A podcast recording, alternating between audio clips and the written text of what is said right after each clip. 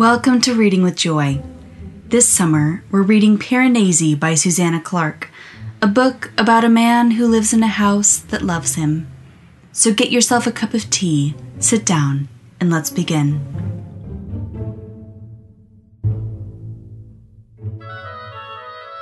When the moon rose in the third northern hall, I went to the ninth vestibule to witness the joining of three tides. This is something that happens only once every eight years. The ninth vestibule is remarkable for the three great staircases it contains. Its walls are lined with marble statues, hundreds upon hundreds of them, tier upon tier, rising up into the distant heights. I climbed up the western wall until I reached the statue of a woman carrying a beehive, fifteen meters above the pavement. The woman is two or three times my own height, and the beehive is covered with marble bees the size of my thumb. One bee, this always gives me a slight sensation of queasiness, crawls over her left eye.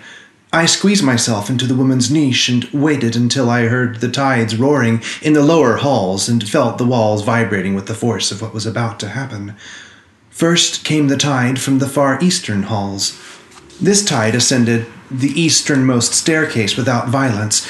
It had no color to speak of, and its waters were no more than ankle deep. It spread a grey mirror across the pavement, the surface of which was marbled with streaks of milky foam. Next came the tide from the western halls. This tide thundered up the westernmost staircase and hit the eastern wall with a great clap, making all the statues tremble. Its foam was the white of old fish bones, and its churning depths were pewter. Within seconds, its waters were as high as the waists of the first tier of statues. Last came the tide from the northern halls. It hurled itself up the middle staircase, filling the vestibule with an explosion of glittering ice white foam. I was drenched and blinded. When I could see wa- again, waters were cascading down the statues. It was then that I realized I had made a mistake in calculating the volumes of the second and third tides. A towering peak of water swept up to where I crouched. A great hand of water reached out to pluck me from the wall. I flung my arms around the legs of the woman carrying a beehive and prayed to the house to protect me. The waters covered me, and for a moment I was surrounded by the strange silence that comes when the sea sweeps over you and drowns its own sounds. I thought that I was going to die, or else that I would be swept away to unknown halls, far from the rush and thrum of familiar tides. I clung on. Then, just as suddenly as it began, it was over. The joint tide swept on into the surrounding halls. I heard the thunder and crack as the tide struck the walls. The waters in the ninth vestibule sank rapidly down until they barely covered the plinths of the first tier of statues. I realized that I was holding on to something. I opened my hand and found a marble finger from some faraway statue that the tides had placed there. The beauty of the house is immeasurable, its kindness infinite.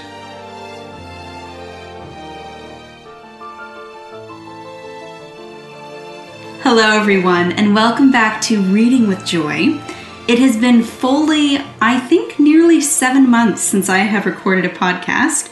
I've been busily working away on various projects, but I am thrilled to be back on the podcast with you, and particularly to be beginning one of my favorite traditions from the last four years, which is hosting my summer book club, Reading with Joy. For the last few years, we have done Wrinkle in Time by Madeleine L'Engle, Orthodoxy by G.K. Chesterton, and Great Divorce by C.S. Lewis.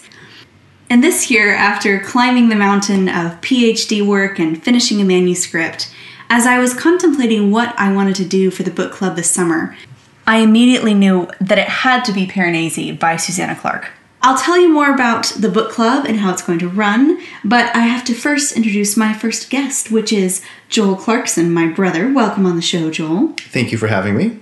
So, in the past, and this is how this will run this year too, the way that the book club runs is that I section off the book. So, all of you listeners will read one section each week, and then I will post a podcast where I discuss that section with a guest and then I'll post questions which you can either use for your own in real life book club or you can discuss with other readers on Instagram, Facebook, and Twitter. The obvious first guest that I had to have was you, Joel, because we read this book out loud together mm-hmm. last autumn. So you are the real OG book club member. so it made sense to have you on the podcast to start off this series. What was your first experience of beginning Piranesi? What was your impression of it? You know, it's funny. I really enjoyed it. We had just come back from being in the States Mm-hmm. and uh, we're kind of settling back into uh, life again here. And we weren't under lockdown, but I had had to quarantine for 14 days. We both had Mm-hmm. um, separately because we had come back at different times. And, uh, you know, there was a certain amount of disorientation with that. And there was so much disorientation anyway in this year. And uh, I think going into it, I found it very compelling because it felt somewhat this is a weird thing to say, but familiar in its strangeness. But the strangeness, you know, this is the allure of this book, as uh, I think will become clear very quickly.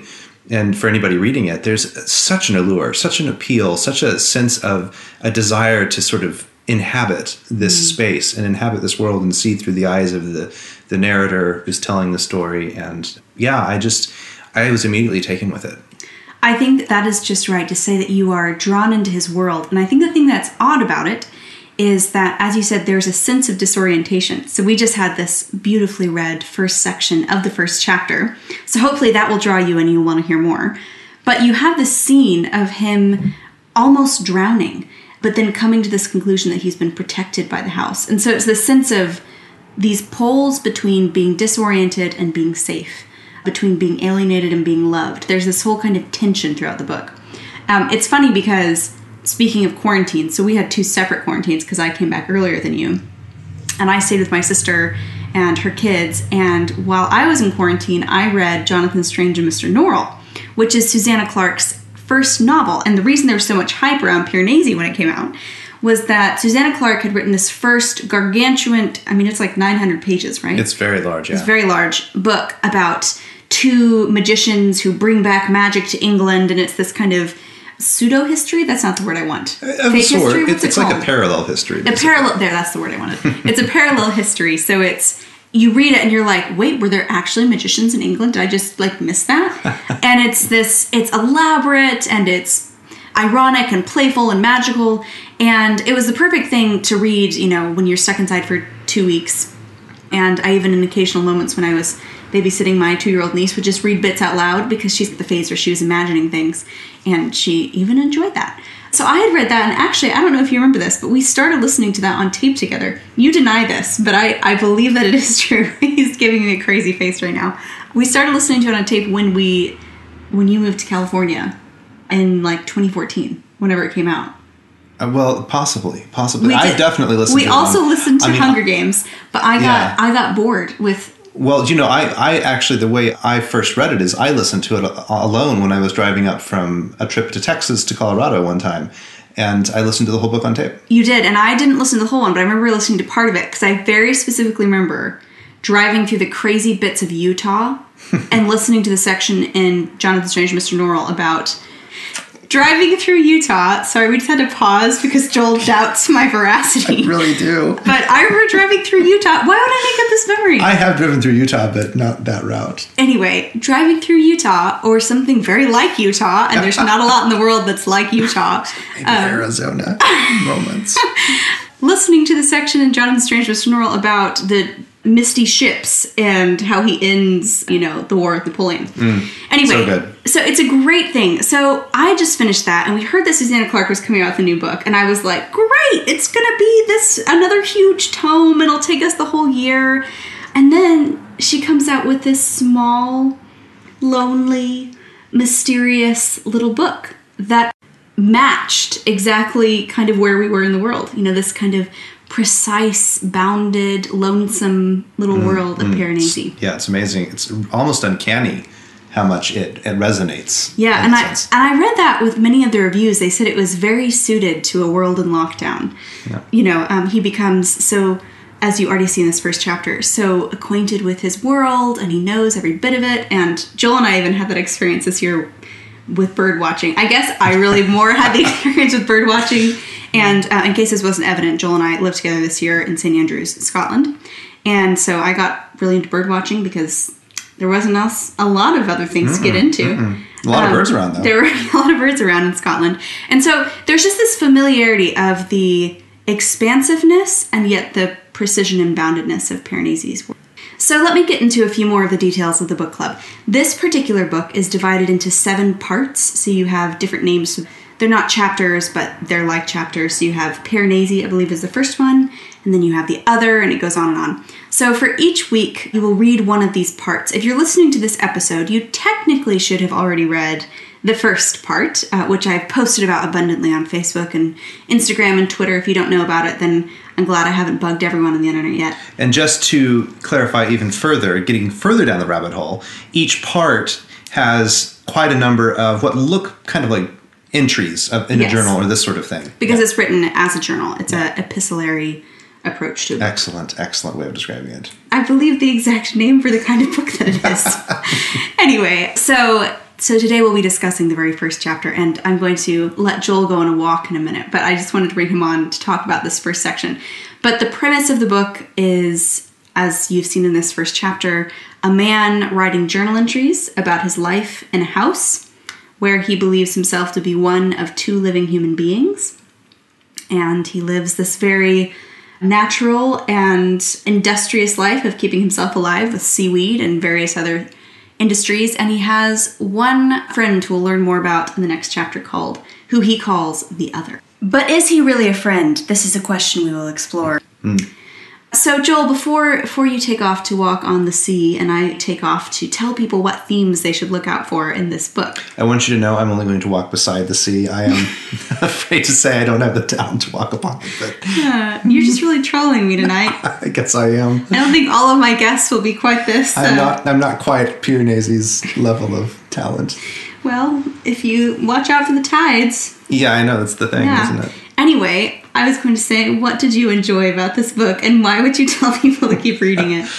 Because it's very weird. I It should is a preface strange this. Um, book. It is a strange book. I have had several people be like, "Joy, this book is very weird. It's a man writing journal entries about tides," and I'm like, "Yes, I know. That's why it's great." But it is very strange. But I think there's a lot of richness to get out of it. So, acknowledging the strangeness, what would you say you love about it?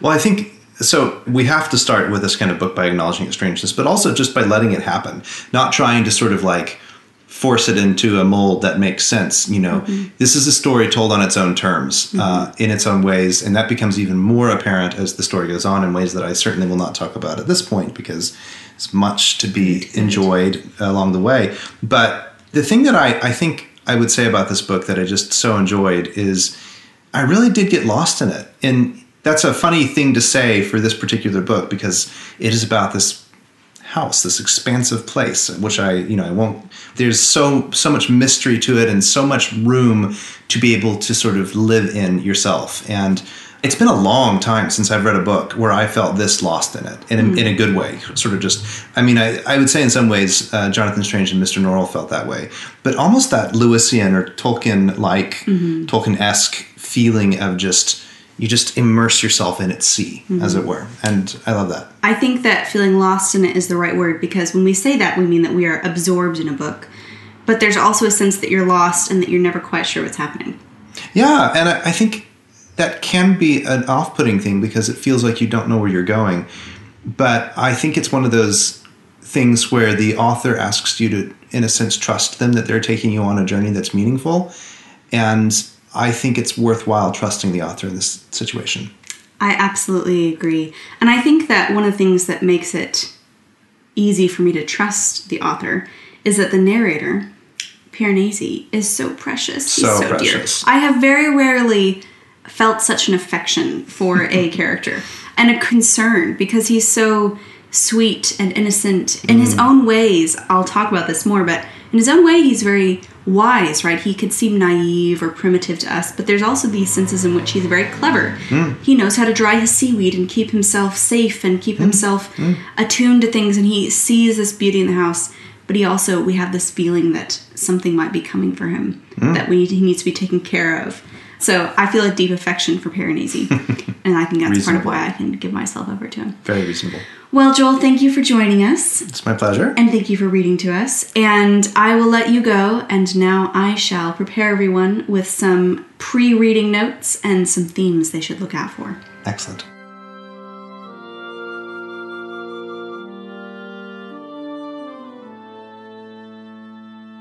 Now that Joel's on his walk, I want to give you a bit of an introduction to this book as we embark on the next seven weeks of reading it together.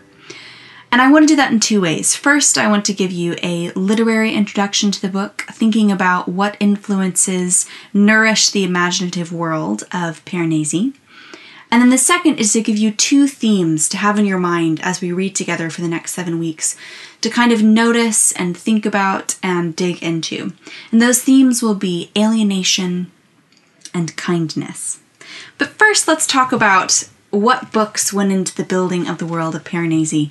My friend Bose likes to say that Susanna Clarke is a master of pastiche. Now, of course, that could sound insulting, but I don't think that it is. I think that all good writers and artists have been nourished by the works of others. And something I particularly appreciate about Susanna Clarke is that she's very open in talking about who inspired her, where her books kind of came from in her imagination, and what she's doing. She's very open about her process.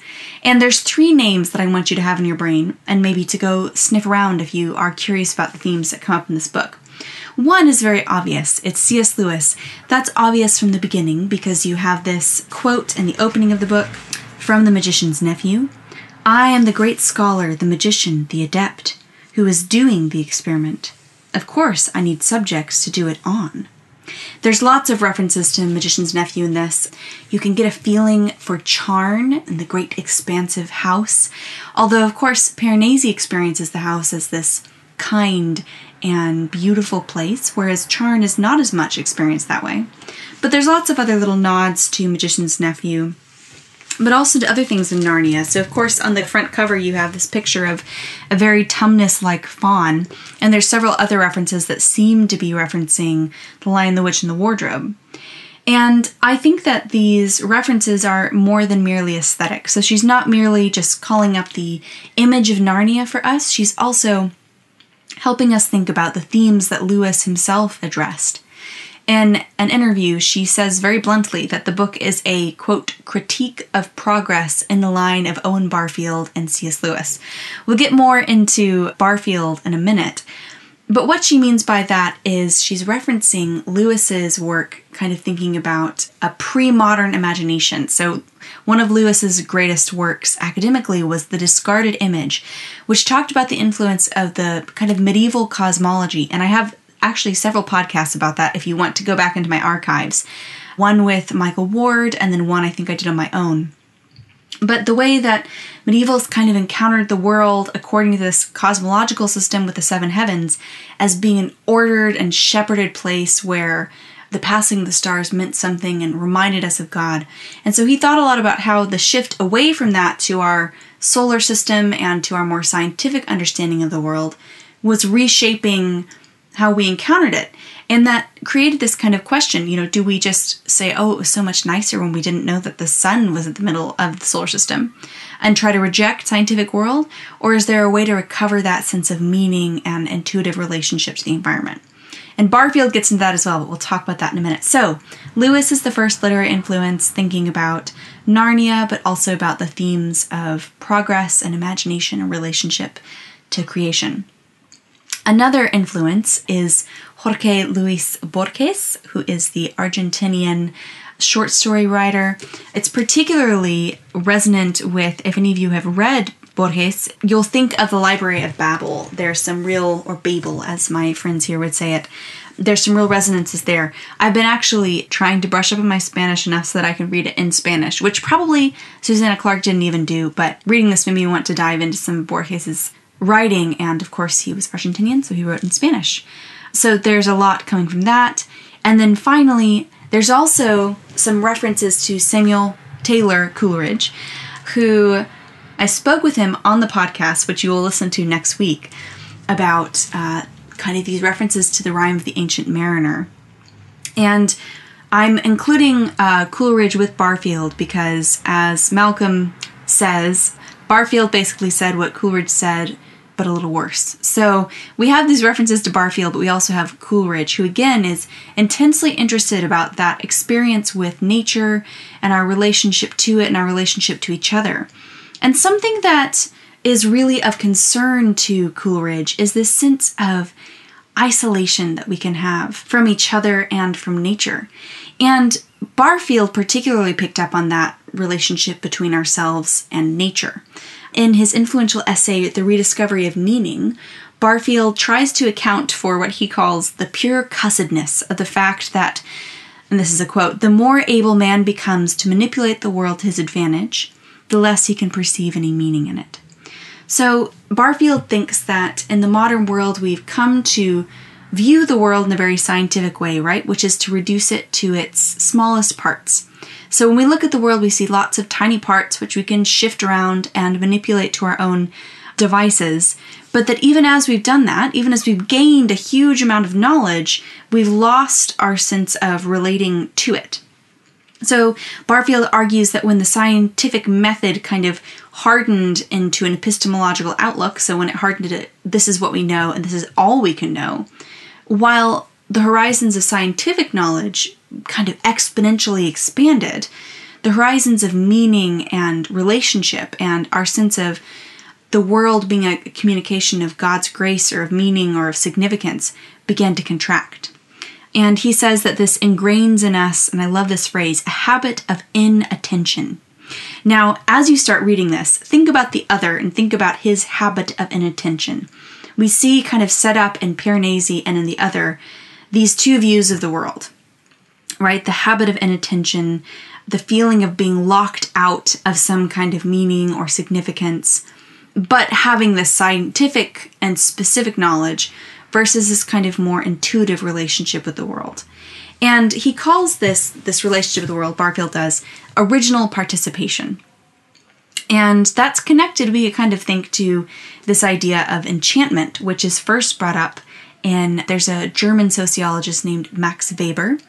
And he talks about how this is a very kind of famously articulated argument, which has many debates around it. But he talks about how supposedly prior to modernity, we kind of lived in an enchanted garden where we related to the world and it was intuitively meaningful and important. It communicated things about God. We were embedded in our environment. Whereas in the modern world, we live in a scientific place where nothing means anything the same way. We see ourselves kind of separated from creation. So, Susanna Clarke, she of course is pulling particularly on Barfield's way of describing this, and she specifically articulates Piranesi as trying to kind of wrestle with this distinction between what Barfield would call the original participation and our modern way of engaging with the world. She says ancient peoples did not feel alienated from the surroundings in the way in which we sometimes do. They did not see the world as meaningless, they saw it as a great and sacred drama in which they took part. Barfield called this idea original participation, and I have tried to describe this sort of relationship in Piranesi's attitude to the house. So we already see kind of this beginnings of this in this first chapter that we've read together. You know, that he, when he has this horrifying experience where he's almost washed away by the tides, he prays to the house, and the house, in his mind, saves him, leading him to say the beauty of the house is immeasurable and its kindness infinite. And I think what's important to remember in this is that when we say enchantment or disenchantment, it's not about if the environment itself it's changed. It's about if the person is able to perceive certain things in the environment. So Piranesi and the other inhabit the same space, but for Piranesi, it's this place of wonder and intuitive relationship, whereas for the other, he feels like there's some lost power that we're looking for. I love the juxtaposition between Piranesi and the other because Piranesi, while in some senses he's kind of primitive and, you know, lacks what we might think of as modern knowledge of the scientific world, he thinks of himself as a scientist. But what's wonderful about Piranesi is that somehow he manages to have this kind of scientific attitude without losing that sense of original participation. And of course, that's the ideal, right? That's the ideal that we'd be able to have scientific knowledge but not have it strip away all of our natural, intuitive, or what we assume should be natural and intuitive relationship to the world. I love the part where he's talking about cataloging all of the the house and everything in it. And he says, "The enormity of this task sometimes makes me feel a little dizzy, but as a scientist and explorer, I have a duty to bear witness to the splendors of the world." So Piranesi has this wonderful relationship to the world that's intuitive and caring and gentle in a way that is, as we shall continue to see, kind of confusing to the other. So, having set up those literary kind of influences, we have Lewis and Borges and Coleridge and Barfield setting up this idea of original participation, enchantment, and disenchantment in the modern world, the pure cussedness of not being able to derive meaning from creation. I want to give you two themes to think about as you read through this book. And they're related to each other. The first is one that we've already kind of been touching upon, and that's the idea of alienation from nature, from each other, and from ourselves. So, we've already talked a bit about the idea that somehow modern man is alienated from creation itself, that we kind of interpret it uh, according to its smallest parts, and that even as we're able to manipulate it, we perceive less and less meaning in it. I was thinking about this recently with the strangeness that we speak about the environment, right? We if we were to put that in quotations, the environment. This is a good example of how we act as though there is this thing called the environment, and then there's ourselves, as though we are a quite separate entity from the environment. And of course, if you were to think about that for a minute, it's really quite irrational, right? We are human beings, we are creatures. Um, we live in the environment. Our bodies are made up of the stuff that the environment is made up of.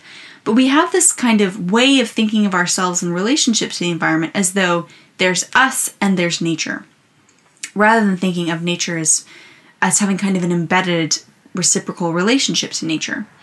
And that reflects this sense of alienation from nature that Susanna Clarke is talking about. And I think that while it can feel dangerous to talk about these ideas, dangerous is maybe not the right word, but maybe idealistic, right? We can talk about re enchanting the world. And a lot of times when we say that, we mean, wouldn't it be nice if we just really thought fairies existed? And I'm not totally convinced that they don't.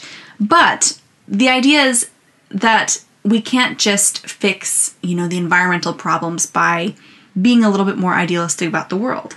But on the other hand, there is something true to the fact that the way we imagine the world and the way we imagine ourselves in relationship to it, the language we use, the metaphors we use to describe it, does shape the way we engage with the world and the way we treat it.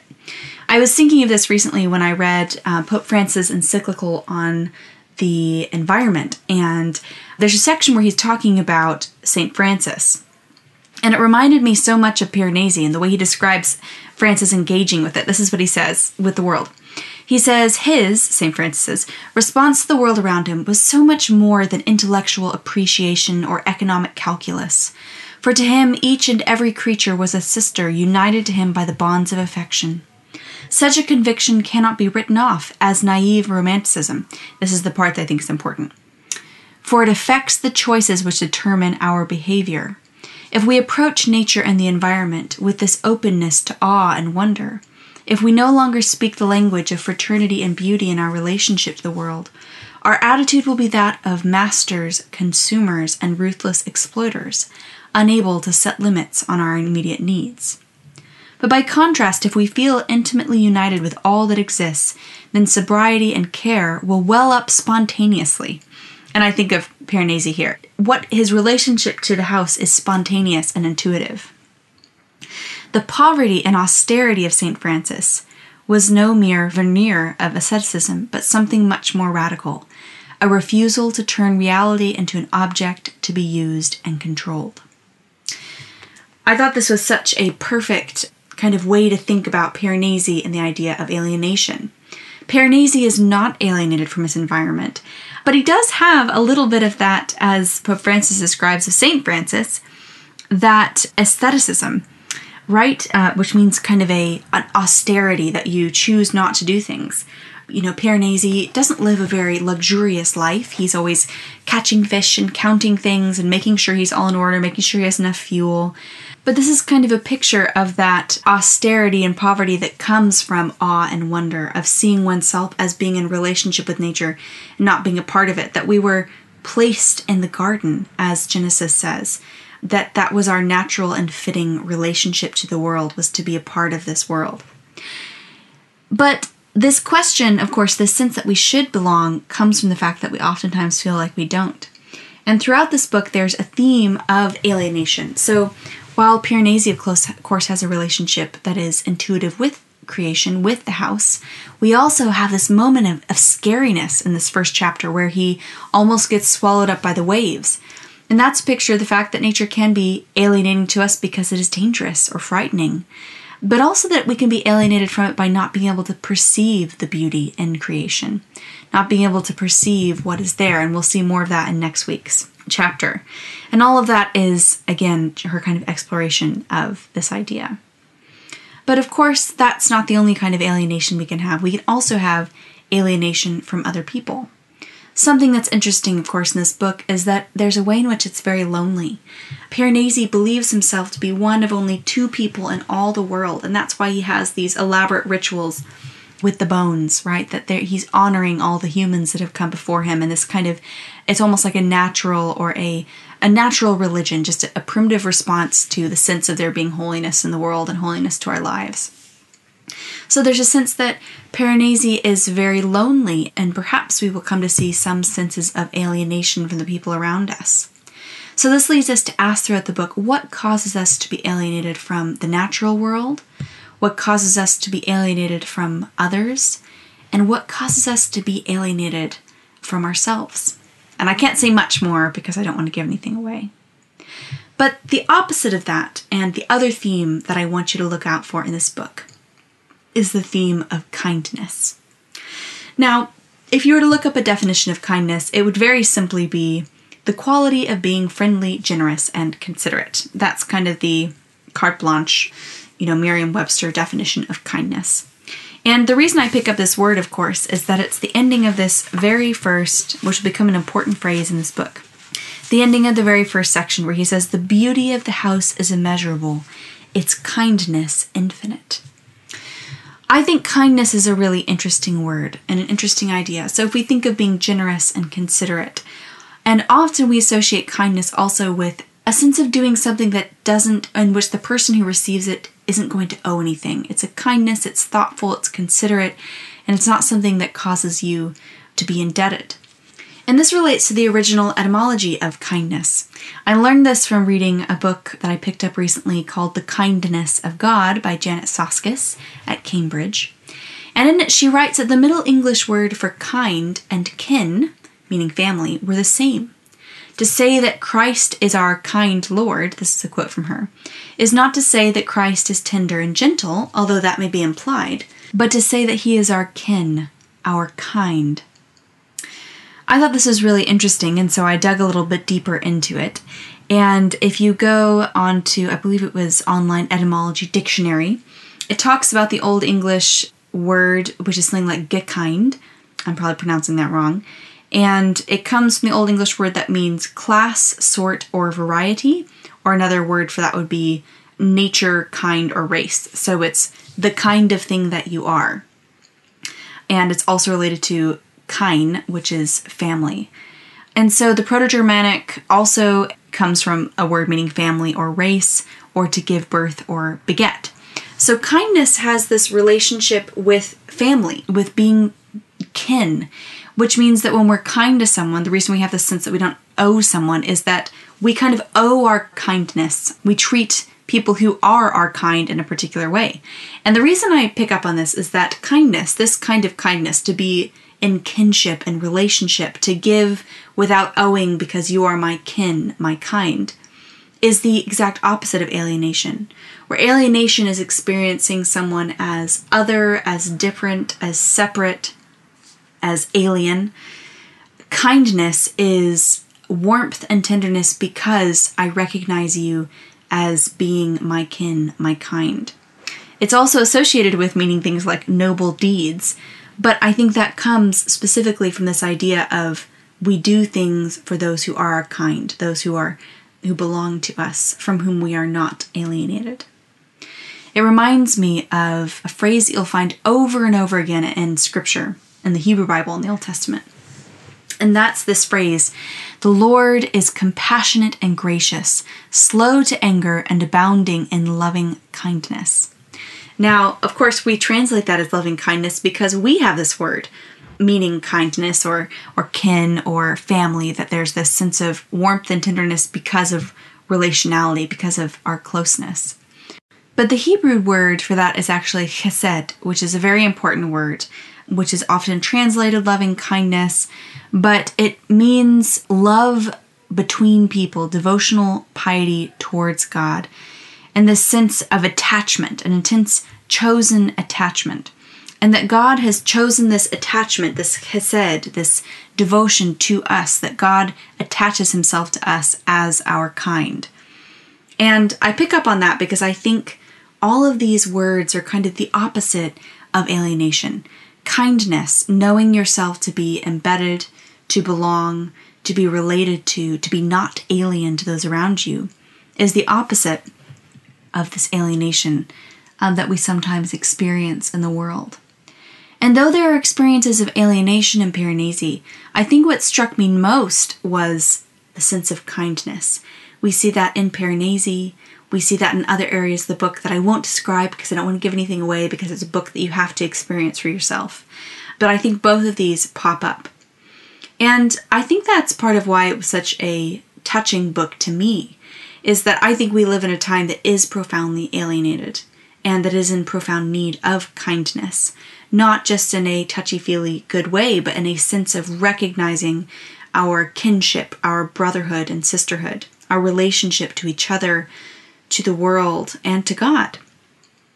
And as I read it, you know, I was reading it, as Joel said, we were in the midst of lockdown and that profoundly alienating sense of just not being able to see people. But that personal isolation that we were all experiencing, I think, was also mirrored in the profound alienation that has been occurring long before these past few years, but I think deepened by the last few years.